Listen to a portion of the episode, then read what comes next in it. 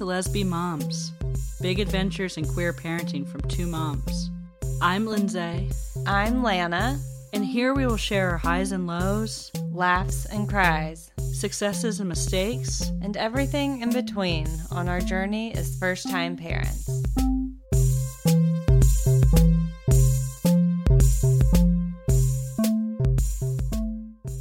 And we're back. We've come home from the hospital. Yes, episode four, the first month.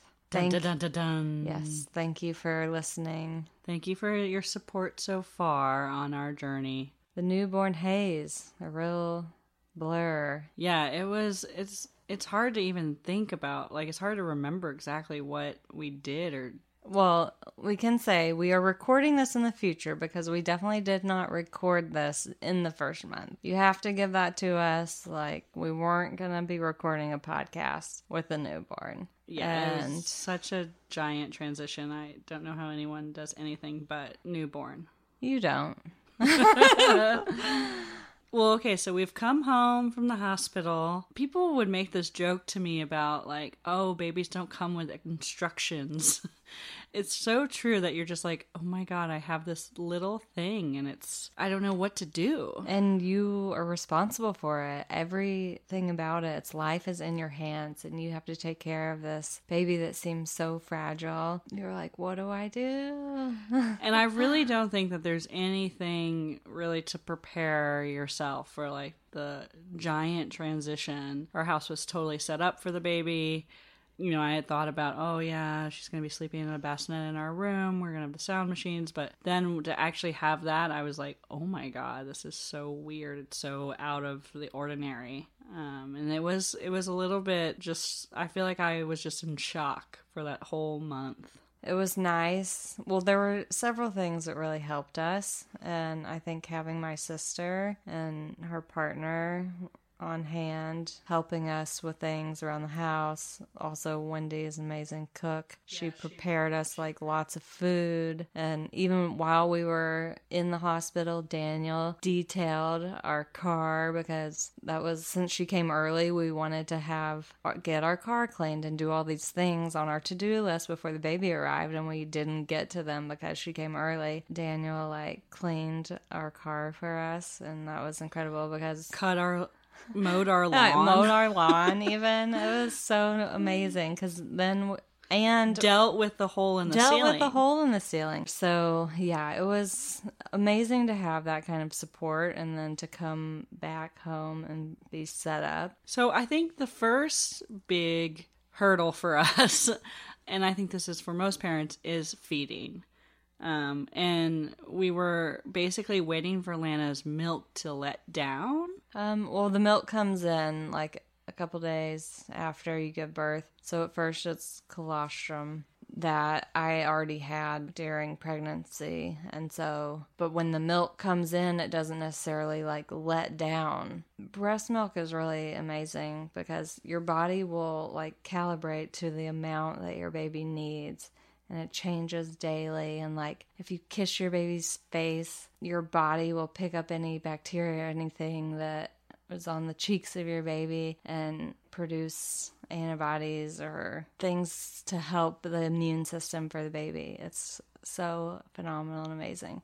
But before that all happens, your body is just like, you had a baby. Let's make milk.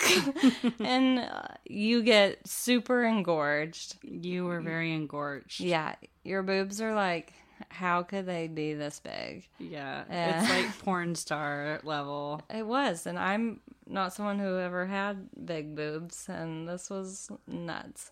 And you were into it, Lana. Well, this was too far. um, and it also is painful. It, like Lana was, Was- feeling herself the whole pregnancy. you know? Okay. Just like in the mirror, like, like look at my boobs. uh, you know, pregnancy, I, I looked good on me. Yeah, but you, you were beautiful pregnant, as you are now. Not pregnant. Thank you. Uh, well, okay, so you know we're trying to feed the baby. I don't know. Lana's milk is kind of not letting down. It's not letting down, or she. It was like stuck. well, It seemed I like think it was the stuck. problem was that when babies are newborns, they have teeny tiny stomachs, like size of like a cherry or a walnut, and so to fill them up, it's just a teeny tiny bit of milk, but your body has produced tons and tons of milk. I wasn't expressing it, and so it was super painful, and like I didn't really know what to do and what the advice I was getting, I think through like the nurse line, Friends. Yeah. friends, and also Those hot compress. Google. Yeah, it was hot compresses. And so, I, like, we are like a no microwave household. I don't know if there's any listeners out there that are also non microwave. Hello, drop us a line. Um, so hot compresses is like hard for us. I mean, we can't. we just, don't really like, have ways to heat things Yeah. except for It basically water. has to be hot water, and so we had a big drama happen. This is, I think. Three is day three. day three, and honestly, every day, the first thirty days or forty days, every day seems like a giant life. Um, but so we're at day three, and Lana is in a lot of pain. She's engorged, and so she's trying to figure out a hot compress. Take it away, Lana. Well, and I will preface this by also running on hardly any sleep and in a newborn haze mindset, not thinking clearly at all. So I decided, okay, how do I make a hot compress? I boiled water in the tea kettle and then filled a stasher bag which is like a silicone Ziploc bag. And I had put liquid in this bag before and tested it out, and they advertise that these don't leak and you can put liquids in them. Well, oh my god, I was like sitting on the couch with the hot compress on me, and all of a sudden it burst, and like boiling water goes all over my lap. I get a horrendous burn, and thank God, like the baby was not anywhere near. I was holding the baby. Lindsay in had the, the, baby. room. I was like freaking out, and Yeah, I'm like, in the other room and I just hear this like, like such loud, loud, loud like scream, and I come running in like, what's wrong? What's wrong? And and I couldn't even like it was on my clothes too and it was just like staying hot and so I was trying to take my clothes off as fast as I could. I thought it was I don't know what I thought it was, but what I realized it was was my skin that had been peeled and shriveled and it was disgusting. yeah, you. But it was a terrible your- burn. The first layer of your skin had. Completely burned peeled off, off, like almost instantly. And so we were just like, oh my God, what do we do? And I'm crying. you, and I like, call my mom. You call your mom. mom. And my mom is like, I can't even understand me because I'm crying. And at the same time, I'm just like freaking out as well. And I'm like, we gotta go to the the urgent care. Like, we just need to leave. Like, we gotta go. Let's get out of here. We we gotta like get you looked at. I mean, getting out of the house when you have like a baby that's three days old is just kind of a production. You're not like now we can get out of the house in like one second, but like you know, I don't know about that. but I feel like you know it's like having to put her in the car seat, and we are are so anxious because we have a three day old baby, so we like are double checking like the straps, and so we like rush, and I'm saying rush in like air quotes. I mean we're going as fast as we can, but we're going pretty slow to urgent care. And we Um, also don't want to bring our newborn baby to an urgent care where people are coming in because they are sick or whatever. Yeah, and so me and Frances stayed in the car in the parking lot, and Lana went in. And that was a scene. Well, thank God no one was actually at the urgent care, but I'm like wearing my leg is like so burned that I am wearing a button up dress, but just like basically have my whole like leg out. and then like the scandalous look. And I'm also, Scandalous? it was kind of scandalous. I mean, my whole leg was out. The burn was in my like lap, basically where your underwear goes and Yeah, the the top of your thigh. And The outer pelvis. so I was just hanging out. Well, so Lana's in there for, I would say, at least two hours. And I'm just alone with the three day old baby in the car. And in that three hour period, or two to three hour period, Frances pooped four times. so I'm like changing her diapers in the back seat of the car, which we I do now like all the time and it's super easy, but like that, you know, I'm just like, oh my god, I guess I'm just doing this. And Frances is also hungry because if you have a newborn, you know that they basically eat every basically every two hours or less. Or yeah, Frances at that point I think was eating like almost every hour and a half. And so she was getting really hungry and I was like I don't have a bottle. Um, I, there's no way for me to feed you. And so we had a pacifier, and we hadn't really started using the pacifier yet. It was kind of like my only recourse in that moment. So I remember thinking, I don't know if we want to introduce the pacifier on day three, but I guess I'm just gonna do this. Um, and it definitely like helped her. Like sucking was enough for her to kind of calm down but it was definitely like a scene. I feel like people were looking at me as they were like going to their cars from the hospital. Well, I was a scene inside. The doctor came in and was like, How are you? And immediately I'm just sobbing and like, I'm three days postpartum and I just burned myself and my baby is outside and just like was a hot mess. And, you were very emotional. Um, also, just with the hormones raging at that after birth, it was very hard. But the the ER doctor was so nice and was like, "You're gonna be a great mother. You're doing good. It's okay." Like and at the same time, though, I was like, and also please check out my boobs. Like, this is why this happened. And I was like getting a case of mastitis. Yeah, so it actually was kind of good that we went for that reason, too. Yeah. So I like got. They gave you antibiotics. Antibiotics, and I got all dress, my wound dressed. And then was having to deal with that wound and the labor wound for like yeah. a while. but you healed and yeah, it was a miraculous heal, I will say. Maybe just the superpower of just giving birth. Yeah, your body just regenerating.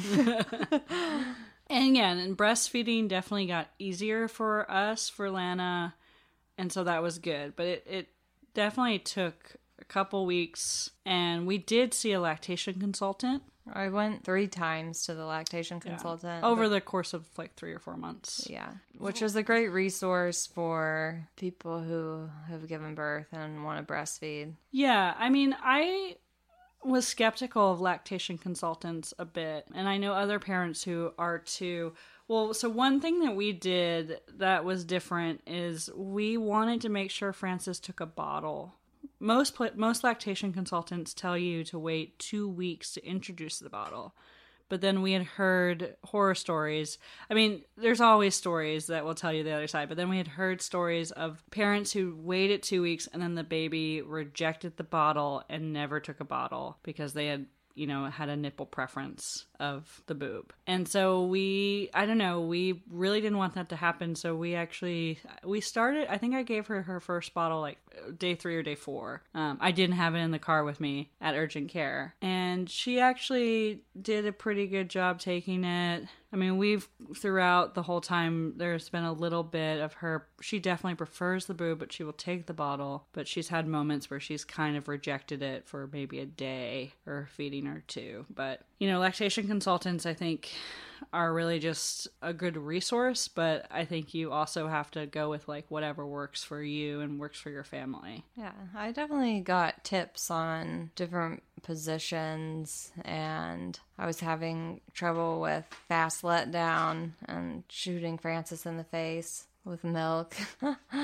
um, and she would choke. So they gave me a bunch of good advice for how to deal with that. And then, but. yeah, I would say so our first month was other than feeding you know it was we call it the newborn haze because it really just was this really incredible sleepy but dreamy time. Um, in some ways i think it was just the best but in other ways it was like so hard. Hormones were really bad, like Lana was saying. Yeah, that was just like burst into tears over anything. I was reading a book to her that someone gave us. It was just like a sweet book and just be sobbing by the end.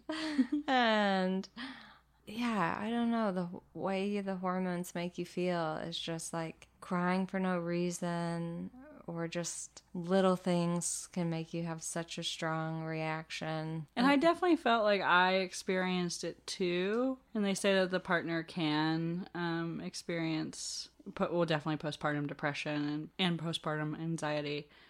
But I don't know. I it's just such a you big were change. definitely also really emotional. I feel like every parent is different. I really support whatever works for you. But what worked for me was actually going out with the baby. So in some sometimes people will be take the first 40 days and not even leave the house or the first few weeks but we actually kind of we would go out with the baby. We would take little walks. We would like drive to the beach. Um, we'd go to a brewery. All of these places we go for like about half an hour and then leave. But it was i think it was just mixing it up that like helped me because i feel like you're battling so hard with trying to feel some sense of normalcy or at least that was how i was feeling. And i felt like just getting out getting fresh air going for a walk or drinking a beer going going to the beach. It just like it made me feel more grounded which is funny because it's sort of the opposite of what a lot of people tend to do which is stay home. Yeah, I would say it was a little bit harder for me to go out and feel okay,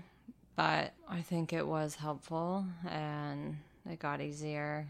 we also did a lot of like the bassinet outside.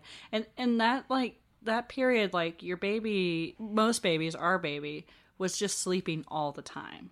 Like if she wasn't eating she was sleeping. And she would sleep anywhere. It could be bright it could be dark it could be noisy it could be quiet um, it could be in the car it could be she could be still. Yeah, it was incredible. We it was also like Warriors playoffs and we would have the baby sleeping in the bassinet with the Warriors game on and Lindsay screaming, cheering, and go dubs Frances would just be snoozing right through it. It was Yeah, it was super sweet and cute. I had her in a little curry jersey, of course. Um, so for food, uh, there was a book that I feel like we would recommend. That forty days. First 40 days. The first 40 days that your baby is out, a lot of times people refer to it as the fourth trimester, and the baby spends that last trimester outside of the body, which is only just because they get too big to stay inside. But I mean, Frances didn't really even open her eyes. Like, Hardly. it, like she was very much like just a little worm. We were trying to eat certain foods. Or Lana was trying to eat foods that were just like going to help replenish her, help recovery, and also be good for lactation and just give her good energy. Mm-hmm. And so that book, I feel like, had some really good recipes, and Wendy, Lana's sister, made a lot of them for us. We also had a meal train, which I would highly recommend. I was a little skeptical of something like that, but it was actually super helpful just to not have to think about dinner like yeah, all the a time. meal train is when like friends can sign up to bring you dinner or order you food. or you could yeah. And it's also a nice way to like feel community and connect because it is really isolating having a baby and you know, you're going through this big transition like we've been saying. So it, it would be nice when people would text us like a menu or, you know, like a question of like what we would prefer that night. So we did that for 40 days. We did it every few days. Um, which worked well for us, and some people cooked us these incredible meals. Our friend Johnny, like, went all out. It was insane. Other people got us takeout from our favorite restaurants. It was so sweet and so helpful. One thing that was like hard for me was I had to go back to work. In California, I get 12 weeks. I got 12 weeks of maternity leave, which is actually decent amount. I don't think it's nearly enough. I think we should all get a year off. Anyone who has a baby, like honestly. But um a lot of states you get zero or like you get like a week, or you basically just take your sick days. That's terrible.